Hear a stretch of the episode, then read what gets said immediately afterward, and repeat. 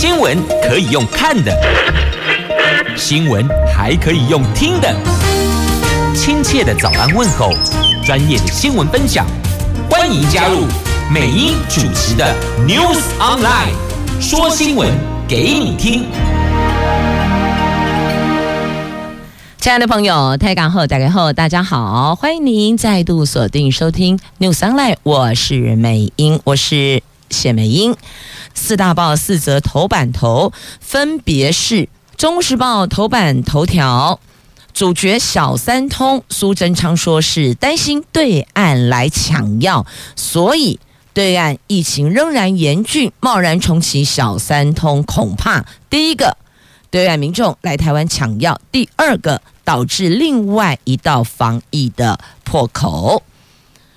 经济日报头版头条的新闻：全球自行车龙头巨大发函给供应商，说现在各国疫情逐渐解封，对于自行车的需求变小了，那么他们要砍单，延票砍单，哇，这个。延票就是延长票期，就等于说呢，本来开给下游厂商的这个区块哦，那么供应商的部分票期要往后延，而且数量要砍单，造成了市场的震撼。所以有人说，这个是自行车产业链的海啸来袭了。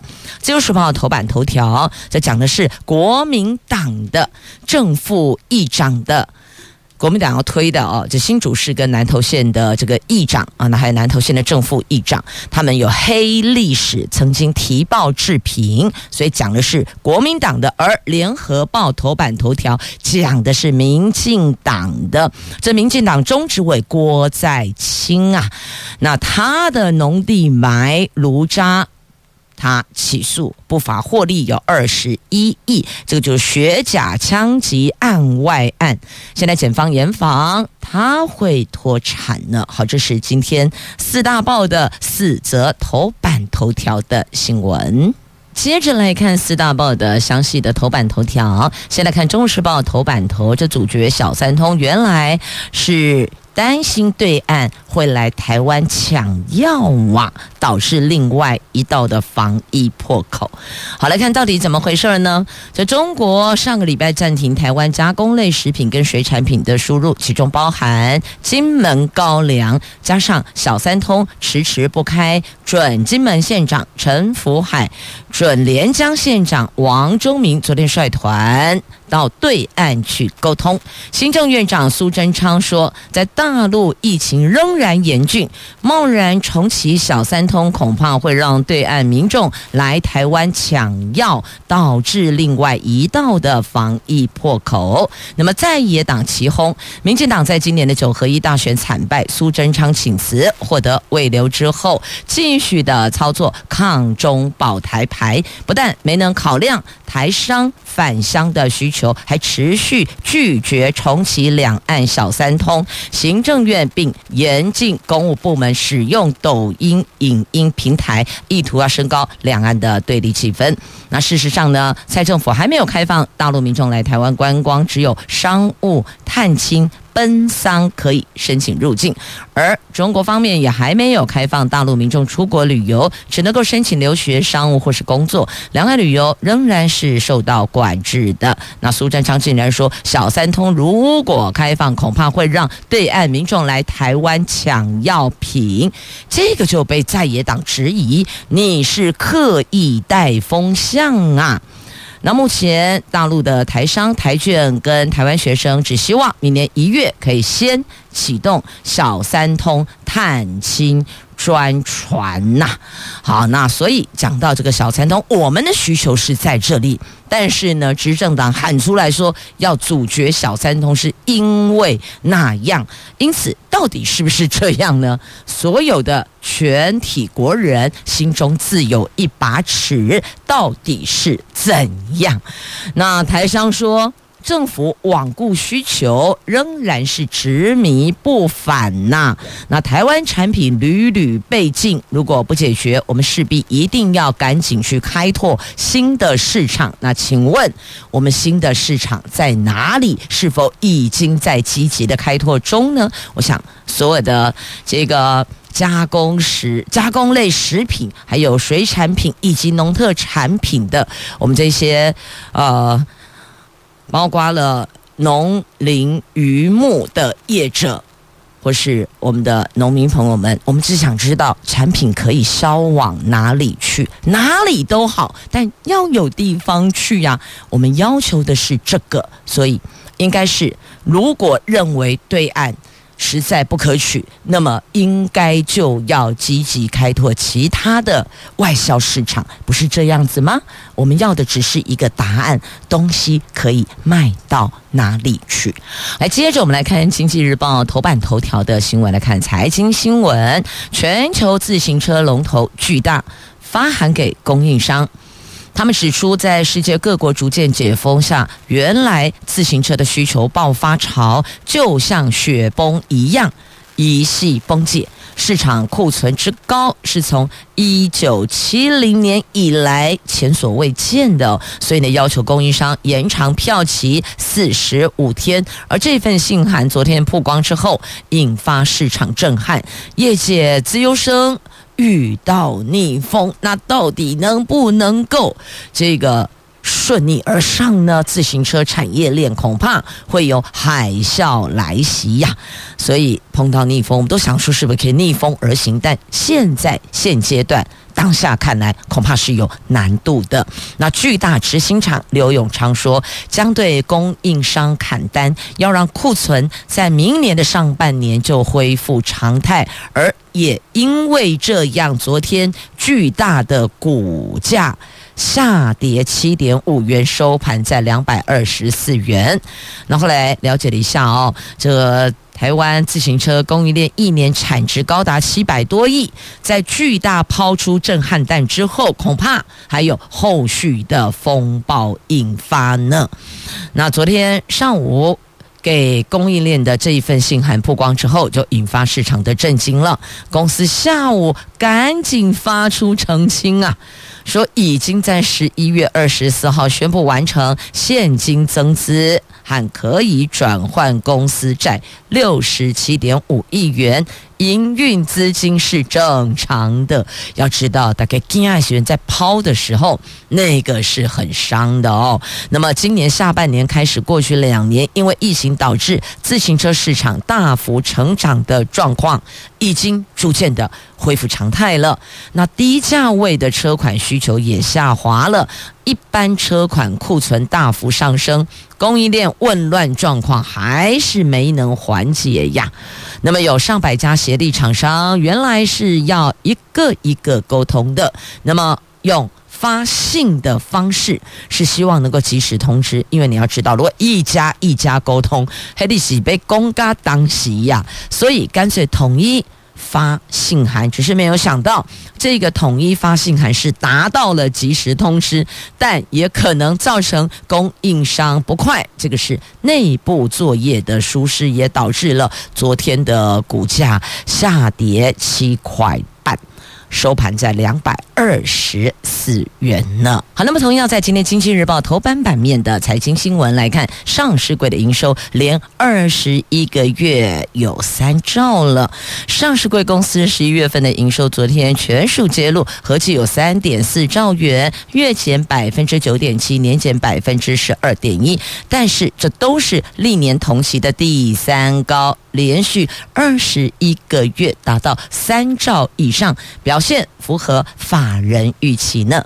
那检视各大族群十一月份营收，晶圆代工、安控分别年增百分之三十九点七跟三十九点二，这个都是表现最亮眼的个股的部分呢。千亿十一月营收的千亿俱乐部有四家，分别是红海、台积电、和硕跟广达。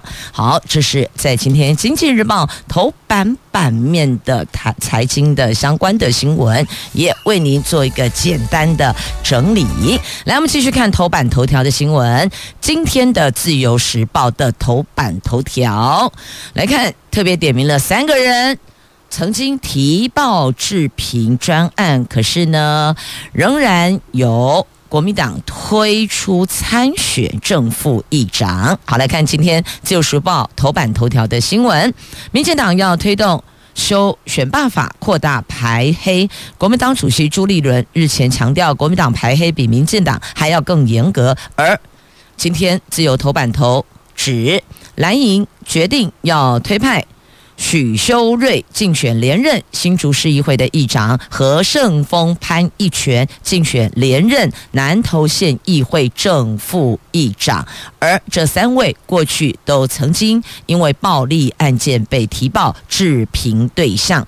那对此，国民党新竹市议会党团说，目前就是许修睿跟于邦彦两位角逐下一届的正副议长，没有其他人选，两个人将等党中央正式提名。而国民党南投县党部主委林如冰说，县党部决定推派现任的正副议长何胜峰、潘一全继续搭档。立法院民进党团所提的排黑条款，如果将来完成修法施行，国民党一定遵守法令规定。那对于国民党有多个县市党部主委被指控。哦，有黑道背景。那国民党主席朱立伦最近受访多次表示，国民党提名的排黑条款比民进党还要严格很多，所以民进党不要想借此来随便抹黑国民党。好，自由时报头版头条讲的是国民党，联合报头版头条讲的是民进党。那么在转场到联合头版头之前呢，我先来讲一下哦，这个议会。会，你知道议会的议员们黑龙喜吼头上长角的几乎大部分，你说要没有一个调和顶耐功力的人去做协商啊，这打刚在家爬的后啊，打都打起来了。所以哦，这个该怎么说呢？过去、现在、未来，这个不好说哦。这个过大概二十年前吧，没那个时候。刚跑新闻的时候啊，那时候诶，二十二十多年前了，二十多年前，在我们桃园地方跑新闻的时候，有一次哦，就进中立分局，那个时候没有侦查队，叫做三组，沙洲一二三三组，不是那个山口组的山组，是一二三的三三组，三组就是现在的侦查队。我记得那个时候，那时候就进去就觉得哦，那个办公室，我那时觉得哇，原来哦，角头老大在这里还有办公桌可以办公呢。因为里面的人呢、就是这样子穿着吊嘎，然后呢嚼着槟榔，叼着烟，然后脚上就穿着那个呃那个人字那人字拖的拖鞋哦，或是蓝白拖，反正就是，然后走路就是这样啪啪啪，然后哦，好像那个爬呀爬呀过沙河，你有没有那个画面跑出来？走路都觉得好像是横着走的。后来我就问三组组长说：“我说哎，你们怎么那么好啊？还给他们设办公区线？”然后就抬头看我一眼，他觉得很不解。他说：“没有啊，那都是我们的组员哦。”我的下巴就掉下来了。然后他就告诉我说：“嗯，阿宝阿呢，刚爱掉哦，意思就是说呢，这带进来刺龙刺凤的，我们要比他更威啊啊，不然怎么压得住？好，这个两者之间有没有关联？自己去想哦。反正出了今天录音室这个门，我是不承认我说过这件事的哦。好，自己去联想。哎，如果你没有觉得这个。”议员不是那么好沟通协调的话呢，那么你就去问一下这些县市政府的官员，你可以从他们的脸上复杂的表情解读一二。好，来转场进联合报头版头条来看这位民进党中执委郭在清。所以今天自由讲国民党，联合讲民进党。来看呢、台南学甲枪击案，民进党中执委郭在清的名。祥兴公司已经变卖旧厂房为枪击地点之一，而这家公司还另外涉及的学甲炉渣案。台南地检署侦办三年，认定明祥明祥兴涉嫌收受炉渣后，没有确实破碎就填埋。违法填埋六十七万多公吨的炉渣。节省废弃物清除处理费用十八亿，还从各钢铁厂收取清除处理费三亿六千多万元。昨天以违反废弃物清理法起诉郭赛勤等八个人，那不法获利合计高达二十一点六亿。台南地检署已经向法院申请查扣郭赛勤名下的动产、不动产以及金融账户获准，实际查扣金额还有多少笔土地，还是由地政局等单位在调查中。检方说会尽量扣到不法所得，严防脱产呐。那这是检方重新调查、挖验确认遭到填埋，而且呢，这按规定是有一个这个废弃物清除处理啦，它必须要破碎。之后才能够，还有一些环节哦，必须是完全都得处理完这个流程才能够填埋。但是他什么都没有，就直接给带了去，就是这样子哦。好，那么这当中还有牵涉到其他的相关人等，只能够说呢，这是一加一大于二的最佳典范了。所以你看，一群人。干了这些事情，那只是没有想到还会重启调查，还查出了个所以然来呢。好，这是农地埋炉渣不法获利二十一亿，算是学甲枪击案外案呐。那也发现哦，在今天联合报的 A 三焦点版面，我不禁要笑出来了。但出了这个门，就当做我没有笑过，好吗？来，联合报 A 三版面的标题是这么下的，跟头版头条是连结的哦，是联动的，是连带的哦。这个标题是这么写的：哇塔火林天，风向变了，检警敏感时机大动作。好，里长举报卢渣案，郭在勤眼中钉啊，挡人财路被告。好，这整个版面都在报道，您就自行翻阅吧。就看了《自由时报》，看看《联合报》，看了《联合报》，记得再看看《自由时报》呢。来，接着《中时报》头版下方来看看，这有老师说，明明是 A 犯错，为什么我们要来承担呢？下面代志啊，现在说指导科展，老师们先来上上学术伦理课，嚯！老师好生气哦！来，教育部最新规定，二零二四年的一月一号起，中小学老师如果要指导学生参加科展，必须要先上课。上什么课？上学术伦理课。而这项规定让中小学老师气炸了。他们质疑哦，国安局长陈明通任教台大国发所指导学生惹出论文抄袭风波，有违学术伦理之后，教育部要中学、小学老师一起承担。就像是有人违规出车祸，却要所有人参加交通讲习。那对此，教育部则强调，与陈明通引发的论文抄袭事件无关。但他们要上的是学术伦理课啊啊！疫情就不美，现在要求嘛，那教育部又说完全无关啊！我也不知道教育部在讲什么，我是觉得我也听不懂了哦，我嘛跨博了。但他的顺序就是这样来，以前不用啊，以前迟。到科展没有啊？啊，起码矮呀，所以你说这当中有没有直接、间接连带关系？唉，国人心中自有一把尺啦，不是教育部说了就算啦。但你要教育部怎么说？难道他跳出来说对对对就是这样吗？你不要忘了，现在 现在。还在，还是现在这个执政党啊，你不要害死教育部的，所以他也不敢承认，他当然说没有关系哦。但中小学老师都嘛心知肚明。一目了然，有没有关系？心里都知道。但是和那个学术伦理确实哦，所有人他其实都应该要知道。那么老师在指导学生，不论是科展或是呢做这个我们的呃一般的这个 proposal 也是一样的，不是非得要到论文的阶段，都是一样的。所以这样的事情，或许他们的想法是从小扎根，从小学开始到中学一路上来打好基础，才不会哦。告哦，不要弄鬼，弄糟精呀啦，对不？好，那么接着再来，《自由时报》头版版面，行政院辖下禁用抖音，公务人员违规将给予惩处。中国短影音平台抖音近来因为治安问题引发了关注哦，民进党有立委。罗美玲昨天在立法院内政委员会质询，数位发展部在十二月五号禁止公务部门使用抖音之后，实际上只有行政院以及他们所属的部会适用这项规定。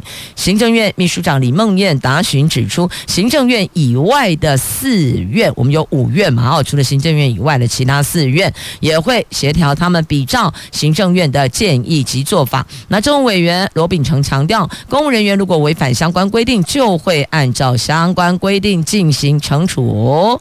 好，这是不准用抖音哦。行政院辖下禁用抖音。那其实我们自己拍其他短影音影片也可以，没有必要你一定要去用这个平台嘛，对不对？不需要啊，我们可以有自己的表现分享的方式哦。那么至于对应用城市的限制是否扩及到民间，行政院秘书长说。涉及人民言论自由，还是要把它守护好。未来修法确实应该参考他国的做法，必须合理，不得侵害人民言论的自由。好，所以得这样。就如果说你要把这个扩及到民间，要求大家都禁止使用，但你也不可以去侵害到人民的言论自由。所以简单讲，只能够进行劝说啦。你要民间跟行政院一样完全禁用。不准使用，恐怕还是会有难度的。不要忘了哦，还是有人往返两边在做生意的。台商也有很多，或是台干也有很多，或是台湾籍学生也有很多。我指的是说，如果是往返两岸的话，所以你说民间要完全的禁用，这恐怕还是会有一些些的难度。有些法条你可能就必须得去修了。那修完之后就不叫民主国家了，不是吗？吼，政府说一你就不得说二，不对啊，我们是非常。珍贵的民主国家，每个人都有表达言论的自由，但是这个自由以不侵犯他人自由为界限。按钮要盖不？好，那么接着再来看《联合报》头版下方有关零碳排能源圣杯，美核融合大突破，美美国的美和核能的核商转最快十年后，希望提供取之不尽、价廉洁净的电力。华盛顿邮报的报道，美国能源部在十三号宣布，美国政府科学家已经首度印制出、制造出净能量增益的核融合反应。核就核电的核哦，融合就是我跟你融合在一起的，此核非彼核啊，也就是反应产生的能量大于触发核反应的镭射能量。这个是学术界数十年来斥资数十亿美元。研究核融合的重大里程碑，如果能够进行商转，将提供取之不尽、价格低廉又洁净的近零碳排的电力呀。所以前提就是，如果能够商转，重要在这里。有没有看到关键字？如果能够商转，最快十年后提供取之不尽、价廉洁净的电力，但问题是能不能商？转，知情人士说，这次实验能源产出虽然多于预期，却造成部分判读设备受损，使得分析工作变得复杂。英国伦敦帝国学院的学者特瑞尔说：“如果获得证实，我们正见证历史性的时刻啊！”好，这个在今天联合报头版下方，重点就是。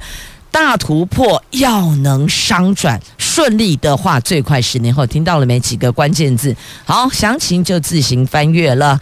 来，接着我先来关心天气。礼拜六寒流来袭耶，台北下探八度，你没听错，就是八度。这等于就是跳水式降温，归台湾会变成哦，还得冷冻寒极呀，叫做冻番薯。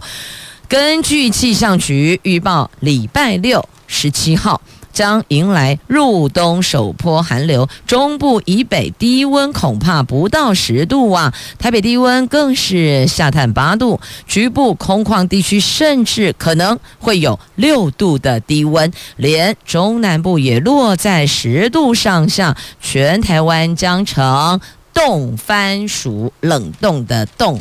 番薯就是寒极啦。那此外呢，中部以北的高山，礼拜五的深夜到礼拜六的白天有机会下雪。北部山区礼拜六到礼拜天清晨也还有机会迎来下雪，所以就是告诉你哦，天气很冷啦。这入冬之后，台湾还没有出现强烈冷气团，就直接跳水式降温，迎来寒流，这个算是相当的罕见呢。那今天受到东北季风影响，北部、东北部温度只有十五度到十八度，云量多。而且容易会有短暂雨，要礼拜四白天才会略略回暖，但是水汽增多，还是下雨天气呢？那医生也特别提醒哦，寒流来袭，也就是低温后三周，有可能导致流感升温。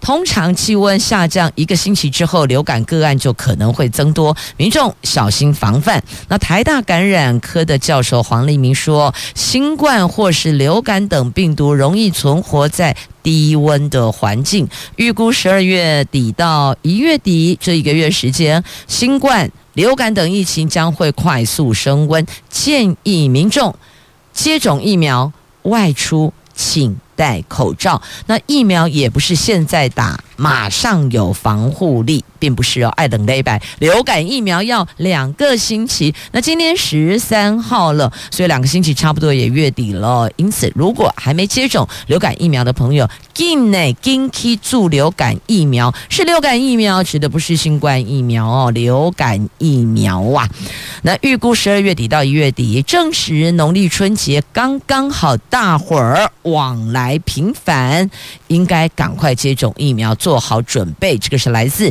台大感染科教授黄立明教授的强烈建议。那最近啊，呼吸道感冒症状患者有明显增加，但流感确诊者并没有增加哦。主要是民众在公共场所还是会自主继续戴口罩。我们只要维持个人防护，应该是可以平安过年的啦。只是提醒大家哦，过去两年几乎没有流感个在缺乏自然感染又不打流感疫苗的情况之下，会欠下叫做免疫债，累积一段时间之后，可能就会大流行。所以呢，还是尽速接种疫苗。因此哦，这些医师说来说去，最后就是提醒你赶快接种疫苗。疫苗接种后两个礼拜才有防护力呢。好，那么接着再来看，既然讲到流感，那是不是也连带关心一下新冠嘞？对，新冠昨天新增一万零八百二。十四例本土，和上个星期一比较，增加百分之六，等于是连四天确诊数有上升。另外新增了死亡中重症的个案，都是三十一例。那指挥中心。提醒，接下来应该会维持单日一万多例，那疫情不会一直下降或是回到零，原因在于防疫措施宽松，社区免疫力逐渐的衰退，所以提醒大家还是要当心。当心的做法其实就是勤洗手、戴口罩、保持安全距离，还有用餐务必要求要提醒公筷母匙啊，要不然很容易就被传染。现在不是只有新冠，还有流感呢。感冒拢就港口哎哦，有朋友就说呢，他确诊哦，就好像感冒一样。那请问，那不管是新冠还是流感，都会让你很不舒服。那为什么我们不做好防护呢？做好防护，让自己身体更好，不是比较稳妥吗？好，那么接着我们再来看，我看先丢哪一则呢？好，那先来看这个，好，《就是时报》头版下方，哎，不，头版上方啊。入冬初雪，昨天降落雪山呐、刚好连接那个天气哦。讲到疫情、流感跟新冠嘛，那告诉你，昨天凌晨雪山降雪了，大概积雪五公分。如果温度跟水汽配合，礼拜五的晚上到礼拜六的白天，中部地区的高山跟北部地区的山区都会有机会迎来降雪哟。好，那也请大家如果要上山赏雪。注意御寒保暖，保暖御寒呐、好，那么接着在《旧书报》头版下方，我们来看一下啊、这卖脸卖换脸名片被球场有人求偿，就判赔，法院判赔的就是赔受害者一百万。那据说呢，还有空姐也获判赔百万元。另外还有十九名提告的被害者还在审理当中呢。这个指的是谁？就网红小玉啦。这现年才二十六岁的百万 YouTuber 的网红小玉，伙同助理，他们利用一些声位技术，把政界人士、网红。还有演艺圈的艺人的脸部特征移植到这些不堪入目的影片的主角的脸上贩售牟利，那获利高达一千多万元，当中有多位的公众人物因此受害。那么告诉你，很多人都去按铃提告了哦。那案发之后有二十一名的被害者提告求偿，新北地方法院审理之后，先判。哦，就先判刑嘛，哦，你要怎么个赔偿法？那确定目前有人已经获判赔一百万元了，还有十九名的提告被害者还在审理当中，所以啊，这有刑事部分，有民事部分，这只能够说不提就虾米事都没有。哎，现在一提有提告刑事跟民事求偿的区块哦，如果没有提告，当然是什么事都没有。那么提告的人现在陆续获判。法院说要赔偿了，所以受害者有没有去提告嘞？当然提告的话，哈，法院审理审判的时候，当然影片还是要把它拉出来播一次。有时候人就就是说啊，不要算了哦。也许有人没发现某甲某乙也被这种换脸迷骗受害，那也许其他人不知道，何必去嚷嚷？有人的心态想法是这是这样，但也有人认为说，哎，此风不可长，而且这么遏制，当然要。送法律制裁，要提告刑事，还要求偿民事哦。好，每个人想法都不一样，尊重您的选择呀。重点就是该还给大家一个公平正义，这应该还是要做到的。我们赶紧来看一下，十二月三十一号起，合欢山雪季必须要申请登山签切结书。这入冬第一波寒流预计礼拜五晚上会南下，强冷的冷空气南下越晚越冷，而接下来进入雪山雪季，那么要入山的攀登队伍必须要申请，还得要签署安全切结书。如果雪况严重，不排除取消入园，因为哦，有些卡哦多拜的骑士进去就摔车挂彩了。因为路面都已经结霜了，它才十号，今天是十三号，前两天就出现路面结霜了，所以提醒安全。很重要。那么，雪霸国家公园管理处建议雪季攀登队伍要选择雪地登山经验丰富的领队或是教练，队员也应该要具备实地雪地登山经验，或是曾经参加过雪地登山训练。也请务必在出发之前就先学会最基础的穿绑冰爪方式，还有正确冰爪步伐跟冰斧的使用。阿波利丢得下。挂彩啊，就会掐笨豆，就会跌倒了哦。那么，针对雪季期间登山安全，太管处会加强生态保护区步道申请跟管制。除了依照规定申请入园，还必须要附加一份详细的登山安全计划书以及雪季登山安全切结书。如果山区大雪，就得看状况取消入园申请等积雪消融之后再恢复受理。所以呢，这个决定权还是放。在太管处的指示，特别要提醒大家，这雪季期间从年底展开，为期六十天。这段期间，警方会进行交通管制，路段包括台十四甲、大禹岭、五岭及翠峰路段。那没有积雪疏导积雪或是路面结冰的时候，则实施管制后再看铲雪的状况，挂雪链放行。没有挂雪链不会给你过，那当然没有挂雪链你也开不到那里。好，结束，这个是合欢山合欢山雪季哦，现在还要签一个那个安全切结书啊。那既然讲到那个路段的部分呢，来告诉您，龟山文化一路慢车道十九号起汽车可以通行，这是位于林口长庚医院的桃园长庚转运站，十五号即将正式的启用，然后。泛航客运长，还有这个长庚区间车，还有市区的客运，还有国道客运等，有三十五条路线会在十七号全数都进驻。所以呢，台湾市府交通局宣布，从十九号起，车流离峰时段，就是上午的九点到下午的五点这段时间，会开放龟山区文化一路。跨越桥机慢车道，提供小客车通行，来增加道路容量，避免塞车。但是它是有离峰时段才可以哦，上午九点到下午的五点开放。这因应长庚转运站十五号启用，你看这么多的客运要全数进驻这里的交通。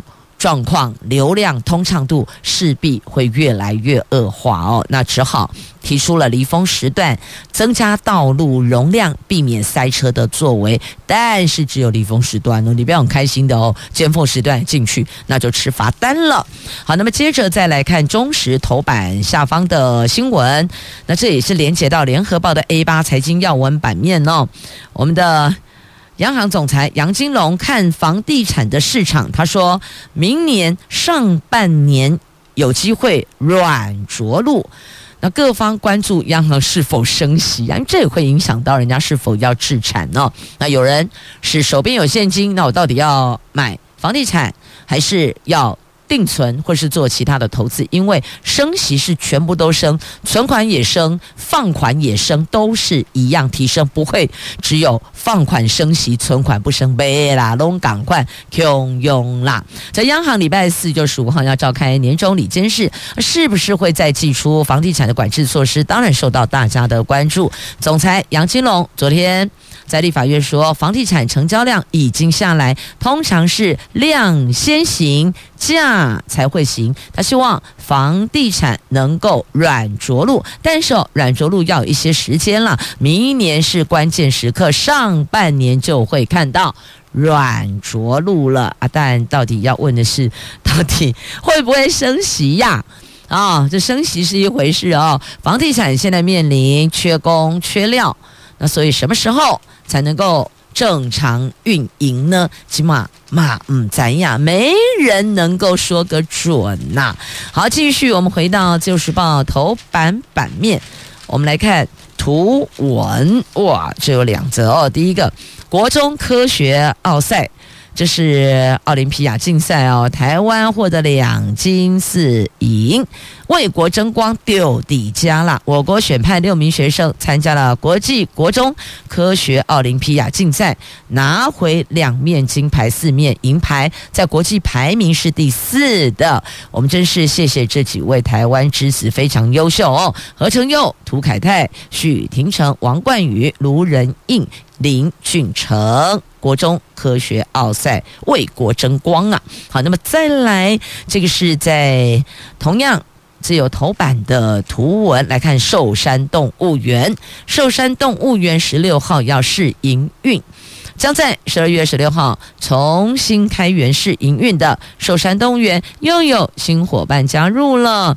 这顽皮世界野生动物园萌度爆表的水豚君，寿山动物园两边做交流，等于说他把这个萌度爆表的水豚君跟寿山动物园进行交流。首波五只水豚，还那个憨憨的模样，超讨喜也超疗愈的。园方特别新建两座山形屋，让民众。可以近距离一窥它的模样。那此外也新增了，就是迷你驴在山形屋旁边的有山动物区跟迷你马等混养共生。山动物园的试营运才预约入园制，明天上午十点在官网售票呢。不过山动物园哦，要看看大家的时间时程安排，因为不要忘了还有交通的时间要。把它算入其中呢，也谢谢朋友们收听今天节目，我是美英，我是谢美英，明天见。